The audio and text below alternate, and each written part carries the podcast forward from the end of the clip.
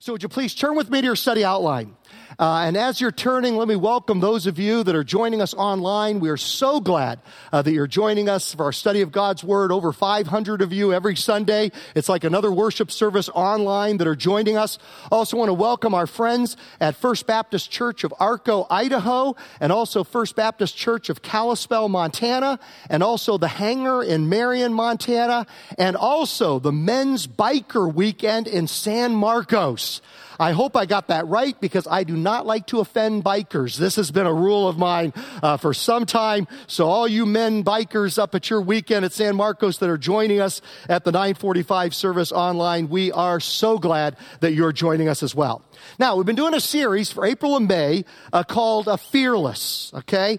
And next Sunday, I am over late, Memorial Day weekend, I'm going to be finishing this series. I'll be teaching and finishing this series next Sunday morning, and then we're going to go back to the Gospel of John when we come uh, to June. And so I'll finish that off uh, next Sunday. But today we're going to talk about the fear of failure. And I think this is one we can all connect with. We've had the fear of being vulnerable and the fear of what other people think about us. And, and we've had all kinds of different fears, fear of not being able to protect our children. But today, I think this is one we can all connect with the fear of failure. And failure, the fear of failure is something we struggle with our whole lives. Um, I remember particularly when I was younger, uh, when I was in high school before a big track meet, I would literally just be sick to my stomach for a couple of days before I was so afraid. And I realized it was the fear of failure. Walking into a big exam in college, I would also just be gripped by fear. And I realized it was the fear of failure. When I first started preaching, uh, Kimberly will tell you I was just a nervous wreck on Saturdays because of the fear of failure. Now, I felt better about myself when I heard that Billy Graham, probably the most successful preacher that ever lived, they said, he, he said that even into his 70s and 80s, he would still throw up before he preached every time he gets sick to his stomach because he was so nervous uh, before he'd go into preach. And so the fear of failure is something we struggle with at every stage within our life. But here's the main point of our study this morning. Okay, failure uh, doesn't have to be our enemy, it can actually be our friend. Failure doesn't have to be our enemy. It can actually be used by God uh, to be our friend. As a matter of fact, the movement of following Jesus, the biggest, most successful, most widespread, fastest growing, even today, fastest growing, most pervasive movement in all of world history was founded by two failures. One of them stopped following Jesus once he had been following him. His name was Peter. Don't be alarmed, the angel said. You're looking for Jesus, the Nazarene, who was crucified. He is risen. He is not here. See the place where they laid him, but go tell his disciples. What are the next two words? You tell me. And Peter. He's going ahead of you into Galilee, then you'll see him just as he told you. Why did he have to specify Peter? Because Peter was depressed, he was crushed, he had denied, he had failed Jesus three times, and he was often hiding, crushed by his failure. And so Jesus instructs the angel, give a personal invitation to Peter. Why? Because he's feeling like a failure and I need to get him back up on his feet once again. And that's what he does here in the book of John. When they had finished eating, Jesus said to Simon Peter, Simon, son of John, do you love me more than these? Yes, Lord, he said, you know that I love you. Jesus said, feed my lambs. Again, Jesus said, Simon, son of John, do you love me? He answered, Yes, Lord, you know that I love you. Jesus said, Take care of my sheep. He does it three times because Peter had denied him three times. The third time he said to him, Simon, son of John, do you love me? Peter was hurt because Jesus asked him the third time, Do you love me? He said, Lord, you know all things. You know that I love you. Jesus said, Feed my sheep. Very truly, I tell you, when you were younger, you dressed yourself and went where you wanted.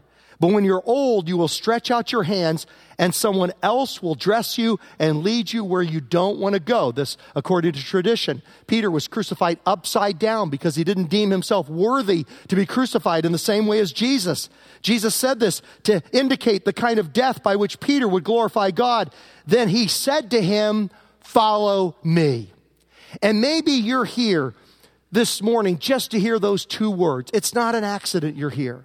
It's not an accident you're watching online or, or you're in Arco or Marion uh, or, or uh, you're with the men up in San Marcos or you're at Kalispell. It's not an accident that you're, you're joining us and, and watching this right now or here this morning. God invited you here personally because you've gone through a failure in your life and you're crushed like Peter and you're thinking, can God still use me? Can, can God still work through me?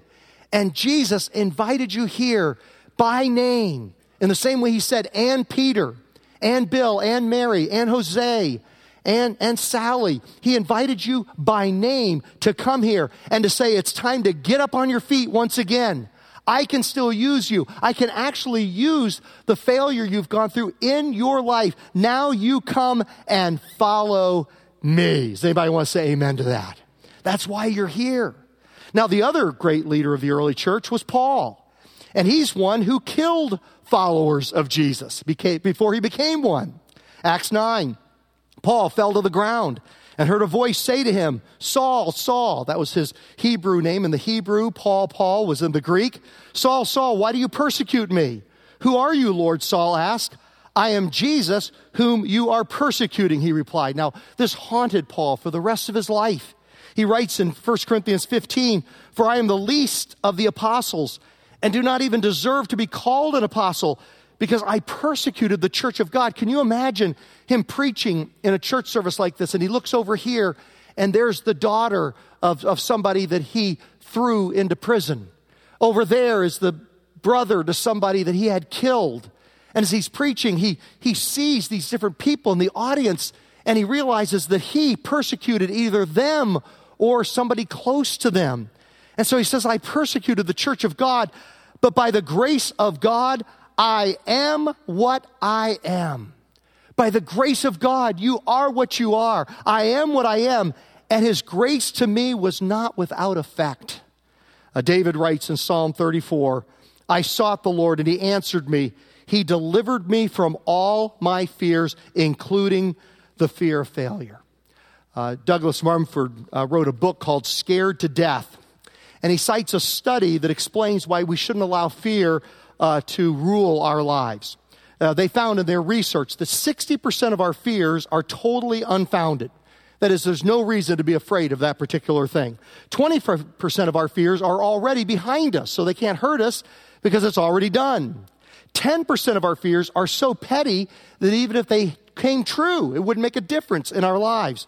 4 to 5% of the remaining 10% are real, but we can't do anything about them. That means only 5% are real fears that we can do something about. That's why fear should not rule our lives. I love this. It's kind of corny, but I love this story. Uh, it doesn't stop me from telling other stories, so it won't stop me from this one. A certain man was troubled with dizzy spells. Okay, he was troubled by dizzy spells.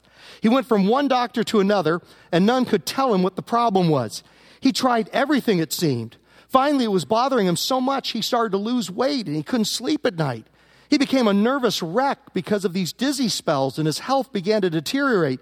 He had lost hope that he would ever recover, so he decided to prepare for the worst. He made out his will, bought a cemetery plot, and even made arrangements with the local funeral home director what he was convinced about his soon demise. He even decided to buy a new suit of clothes to be buried in. He went into the tailor, he was measured for everything, and picked out his shoes, socks, coats, pants, and he asked for a size 15 shirt as well. The clerk said, But sir, you need a size 16 and a half shirt, not 15. But the man insisted he wore a size 15. Finally, in exasperation, the clerk said, But if you wear a size 15, you'll get dizzy spells. Just think about that for a while. Uh, you'll get it some way on the, on the ride home somewhere, you know. And so I sought the Lord, He answered me. He delivered me from all my fears. Failure is not my enemy, it can actually be my friend. It doesn't need to be my enemy, it can actually be my friend. Number one, remember that everyone fails. As somebody said, the closest you ever get to perfection is a job application. That is the closest you're ever going to get to it. Uh, Ted Williams, considered the greatest hitter in all of history, uh, he batted 400 one season. But that means that the greatest hitter in history failed six out of 10 times. Think about that for a minute. Six out of every time, 10 times he came to bat, he failed. And yet he was considered the greatest hitter of all times. James 3, verse 2, James says, We all stumble in many ways. Could we read that verse out loud uh, together? We all stumble in many ways. One more time out loud together. We all stumble in many ways. But you know what? Those failures are part of who you are. You are one in seven billion. There's nobody else like you. God has a specific plan and purpose for your life. There's nobody like you. And, and when you stand before God someday, He's not going to think of the person you're most jealous of, or think of the person that you most admire, think of the person that you'd most like to be like. Just think of that person right now. I'm thinking of somebody. Um, you, you, you think of who it is for you. Who's the person you'd most like to be like? God will never, when you stand before Him, say, Why weren't you more like that person? He's not going to do it. He's going to say, Why weren't you more like you? Nobody can beat you at being you. That's why we don't have to be gripped by, by um, you know, jealousy and competitiveness and feelings of inferiority or feelings of superiority. You know, nobody can beat you at being you. He's going to ask you, why weren't you more like you? And actually, the failures of your life, now don't get me wrong, we shouldn't try to fail, okay? We should try to succeed. Uh, we shouldn't try to sin, okay? We should try to follow in obedience. But when it happens, God will actually use those areas where we stumble in many ways. He'll actually use those to shape us into the unique plan and purpose and character that He has uh, for our lives. Next page of your study outline, if you haven't gone there already. Realize it's not fatal. Failure is not fatal. Whatever you come here today and you failed in a certain area, way in your past or just this past week, it's not fatal. I love Proverbs 24, verse 16. The godly may trip seven times, but they will get up again. The godly may fall down seven times, but they'll get back up again. And, and really, seven is the number of perfection. So it means as many times as you fall down. With God's help, you can get back up once again. Paul writes in 2 Corinthians We are hard pressed on every side, but not crushed. We are perplexed, but not in despair persecuted but not abandoned, struck down but not destroyed. Struck down but not destroyed. You are down, but you are not out if you look to God. Let's read that verse out loud together, okay? Together. We are hard pressed on every side, but not crushed, perplexed, but not in despair. Now, I have a weird hobby. I love to collect failure stories. Some people golf, some people garden. I collect stories of failure. It's a weird hobby, but it works for me. And some of them I've shared with you before, some may uh, be new. But I just love to collect stories of where, of God bringing people beyond their failure. Here's one. Uh, Joe Gordon, 1942, played for the New York Yankees. Uh, he led the league that year in making the most errors, in being struck out the most times, in hitting into the most double plays, and he was also named the American League Most Valuable Player that year. American League MVP. Even though he struck out more than anybody else in the league, he uh, made the most errors of anybody else, he hit into the most double plays, still the MVP. And despite your errors and mistakes and mine, God can still fulfill his plan and purpose within our lives. Uh, Babe Ruth, who struck out a lot, I think he even had the record for strikeouts. Uh, they asked him what he thought about whenever he struck out. Whenever you strike out, what are you thinking about? He says, I think about hitting home runs. That's what I think about when I strike out. And what if we could learn to when we fail, and there again, not trying to fail, and those of you that are younger, you can miss out on so much heartache in life if you, if you make the right decisions and, and, and don't fail, and we can do that whatever stage in life we are. But when we do fail, what if we ask God, God, what can I learn from this thing? What can you do within my life? How, what can you teach me? I want to think about hitting home runs every time I strike out. George Washington lost two thirds of the battles that he led the United States, the Americans in, in the Revolutionary War. Lost two thirds of the time. Uh, eventually won the war and became our first president. Napoleon was 42nd out of 43 in his graduating class, yet he went on to conquer most of Europe. Uh, R.H. Macy failed seven times at retailing before he started Macy department stores. How did that work out uh, for him after those initial failures? Governor uh, General Douglas MacArthur, considered one of the greatest generals of all time, he applied to admission to West Point, was turned down. He applied a second time, was turned down. Finally, the third time he applied, they accepted him. and he went on to become one of the most effective generals in all of history. You guys know my favorite examples on this is always Abraham Lincoln. Abraham Lincoln, when he was a young man, I love this. I get such a kick out of this. He entered the Black Hawk War as a captain. By the end of the war, he had been demoted to the rank of private. There's the greatest leader in all of world history right there. Didn't see that one coming, did we? Uh, started the war as a captain. By the end of the war, he keeps being demoted. What is it, captain, and and then down to lieutenant, second, first lieutenant, second lieutenant, all the way down to private and yet he went on uh, to be tremendously used by God. Edmund uh, Hillary in 1952 attempted to climb Mount Everest, highest mountain in the world, 29,000 feet up. Um, he failed. But a few weeks after his failed attempt, he was asked to address a group in England. Hillary walked to the edge of the stage, made a fist, and pointed at a picture of Mount Everest.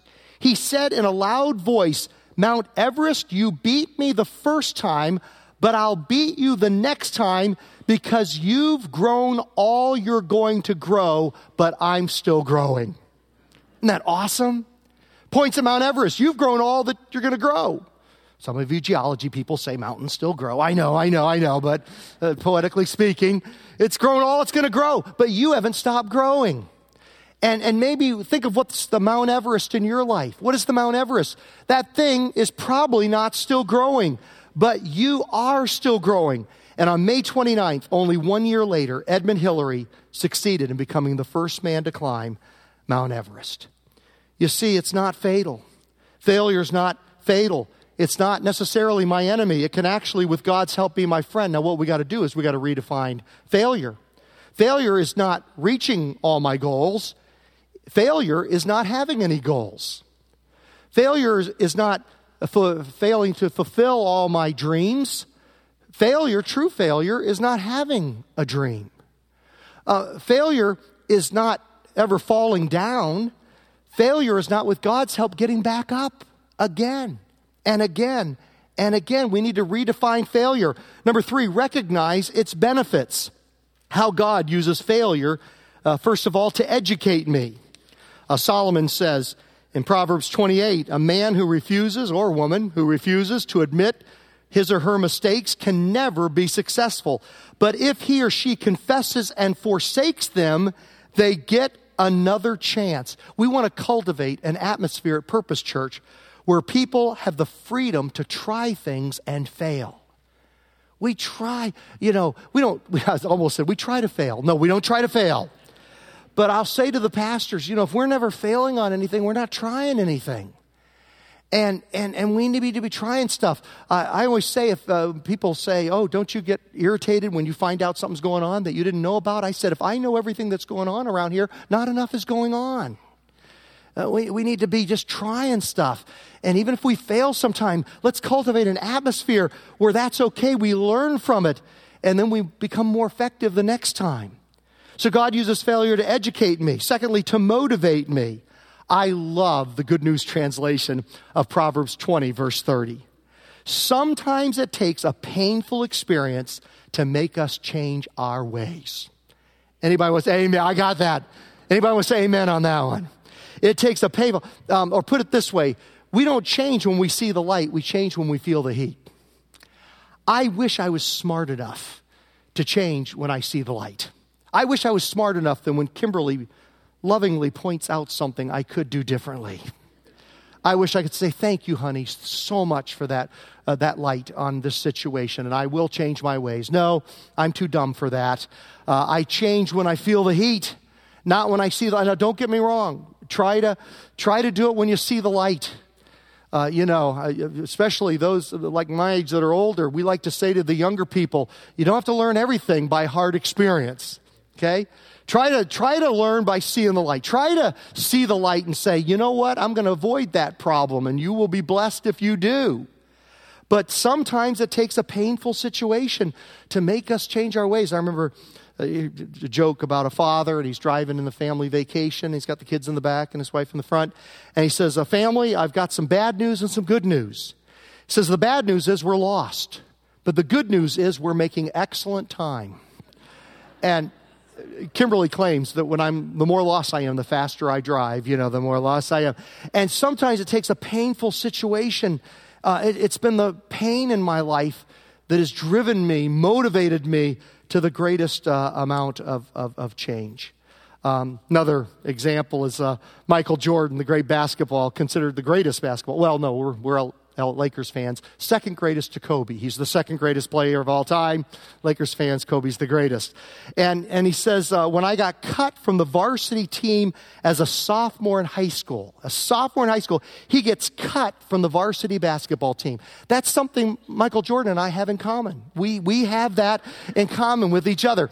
As a matter of fact, I didn't even get a chance to get cut. Uh, I made the team JV in, in ninth grade, and, and it was, I was terrible, just terrible. But I think the coach kept me around for motivational purposes because uh, I, would, I would run to the bathroom, I'd run to the water fountain, I would just run. Everywhere I went, I ran. He thought, well, he'll be good to have around the other guys, so let's just let him make the team. So I literally, I was the worst player on the team. In 18 games, I scored two points. You do the math on what my average was. It was just terrible.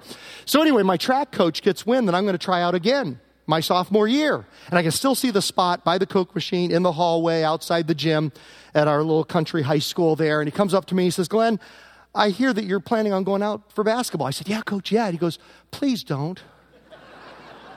he said, and I could still see the look on his eyes. He said, It'd be different if you were any good, but you're not any good. Um, and, and you know what? That should have hurt my feelings.